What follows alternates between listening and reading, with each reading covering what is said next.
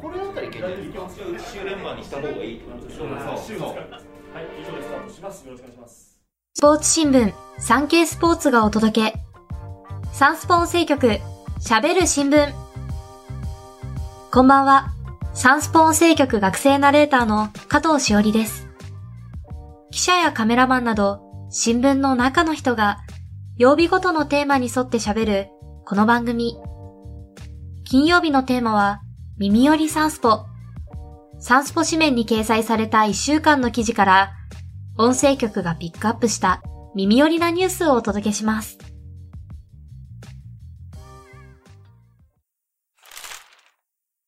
俳優の坂井正人、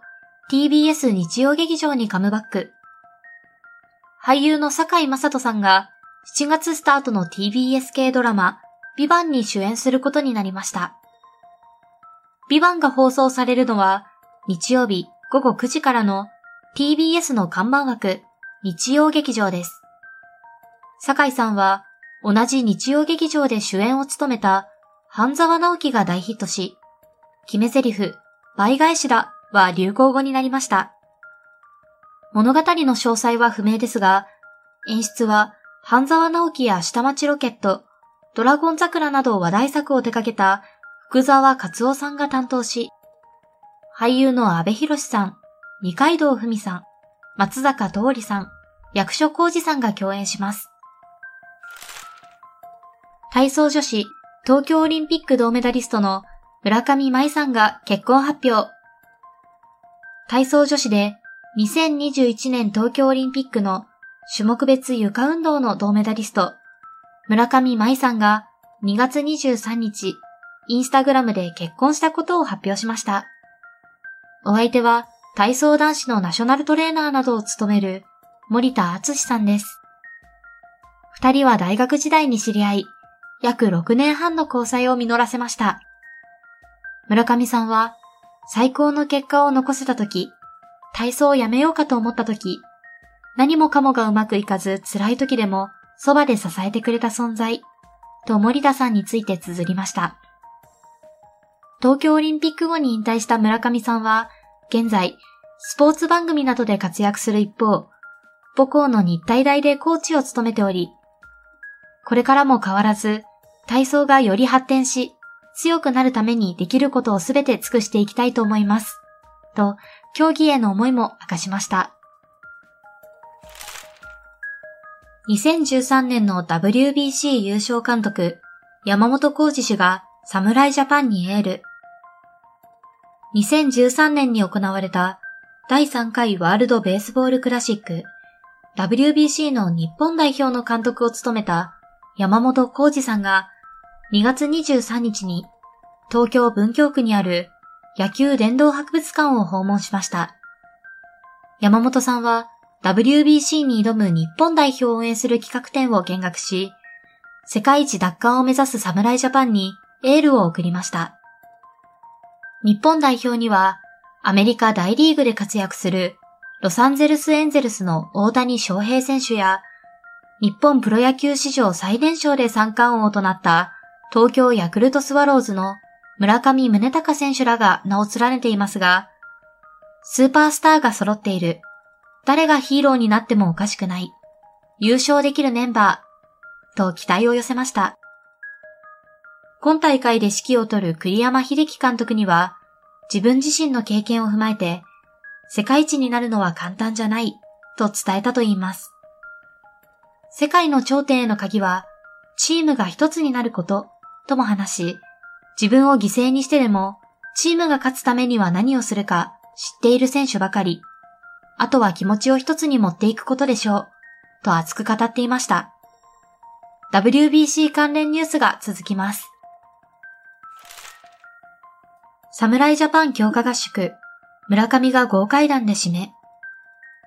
WBC の日本代表は2月27日、宮崎市の宮崎県総合運動公園で11日間に及んだ強化合宿を打ち上げました。ヤクルトの村上宗隆内野手は約50分間のフリー打撃を行い、125スイングで18本の柵越えを披露。右翼席中段に飛び込む豪快弾で合宿を締めくくり、16,865人の観客から大きな拍手が起こりました。村上選手は、怪我をすることなく、強度を上げて練習ができて、いい期間になりました。多くのファンの前で練習できて、気持ちもすごく上がりましたし、楽しかった、と合宿を振り返りました。村上選手は、3月2日にチームに合流する予定のエンゼルス、大谷翔平投手との対面を待ち望んでおり、お会いしたことがないので、打撃練習などを見ることが楽しみ、と野球少年のような表情を見せました。前田敦子が主演、この春スタートの孤独じゃないグルメドラマ。女優の前田敦子さん、成海里子さん、俳優の塩野明久さんの3人が4月10日にスタートするテレビ東京系の連続ドラマ、鹿島しめしに主演することが分かりました。原作は人気漫画家、岡崎まりさんの作品、鹿島しめし。同級生が亡くなったことをきっかけに、アラサーの男女3人が再会し、おうちご飯をすることで心が救われていく姿を描きます。同じテレビ東京の大ヒットドラマ、孤独のグルメとは違い、3人が賑やかに食事をする、孤独じゃないグルメドラマです。パワハラで仕事を辞めたデザイナーを演じる前田さんは、みんなでおしゃべりをしながら、毎回美味しいご飯を何品も食べるので、どんなメニューが出てくるのか楽しみ、と話しました。また、恋人との関係がうまくいかない芸役の塩野さんは、日々強く、そして繊細に生きるすべての皆様に届いてほしい、とアピールしました。女子ゴルフのイ・ボミ、日本ツアー今シーズン限りで引退。国内女子ゴルフで2015年と2016年の2年連続で賞金女王に輝いた韓国のイ・ボミ選手が2月27日、今シーズン限りで日本ツアーから引退することを発表しました。ボミ選手は所属先のノブタグループを通じて日本のファンへの感謝の気持ちを綴ったコメントを発表しました。日本ツアー引退を決めるまで本当にたくさん悩みましたが、最後のシーズンは私を応援してくださる多くの方々と幸せな瞬間を逃すことも心残りもなく楽しく終えたくて、シーズン前にこうやって発表することになりました。本当にたくさんの愛をくださってとても幸せでした。当初は最後の試合に予定している10月のマスターズ GC レディースで発表することも考えていましたが、より多くのファンと最後の時間を共有するために、開幕前の発表を決めたといいます。今シーズン開幕戦は、主催者推薦で出場する、ダイキンオーキッドレディスです。3月2日から始まるこの試合が、引退ツアーのスタートとなります。ボミ選手は、2011年から日本ツアーに参戦し、2015年には男子ツアーを含めた当時の国内史上最高額となる賞金2億3049万7057円を獲得し、初の賞金女王に輝きました。日本でも絶大な人気を誇りましたが、2017年を最後に優勝から遠ざかっていました。ヤクルト3年ぶりに全員揃って必勝祈願。プロ野球東京ヤクルトスワローズは3月1日、高津慎吾監督をはじめ、選手、スタッフ全員で3年ぶりに東京渋谷区にある明治神宮を参拝しました。球団史上初のリーグ3連覇、日本一奪還に向けて必勝祈願を行った高津監督は、みんなで必勝祈願できると心も引き締まる。いよいよ1ヶ月後に始まるんだなと、そういう強い気持ちになります。と話しました。新型コロナウイルスの流行が落ち着き、選手、スタッフ全員で参拝するのは3年ぶり。エマには今シーズンのスローガンを用いて、みんな元気でさあ行こうか、としたため、いい状態でみんなプレイしてほしい気持ちを込めて、とその意図を語りました。今月31日の開幕戦は、神宮球場で広島との3連戦が予定されています。あんたにゴールデンレギュラー初 MC が来るーお笑いコンビアンタッチャブルが4月11日スタートのフジテレビ系バラエティ番組開けパンドラの箱アンタッチャブル TV でゴールデン帯の初レギュラー MC を務めることになりました。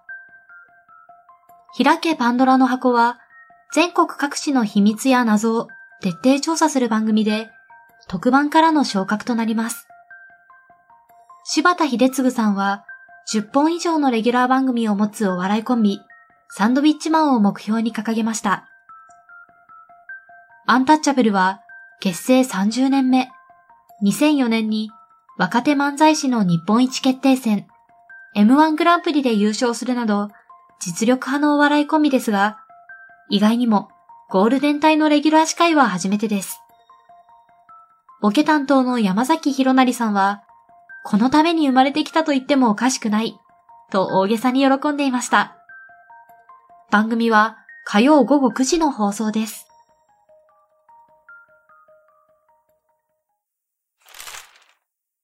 今回お届けしたニュースの元記事は、産経電子版産経スポーツ、または概要欄のサンスポウェブのリンクからお読みいただけます。また、番組では皆様からのご意見、ご感想をお待ちしています。SNS に投稿する際は、番組名、ハッシュタグ喋る新聞。喋るはひらがな、新聞は漢字。金曜日のテーマ名、ハッシュタグすべてカタカナで耳よりサンスポをつけてください。SNS 以外からは概要欄の専用フォームからも送信可能です。毎週月水金曜日の週3回、午後5時頃より配信中。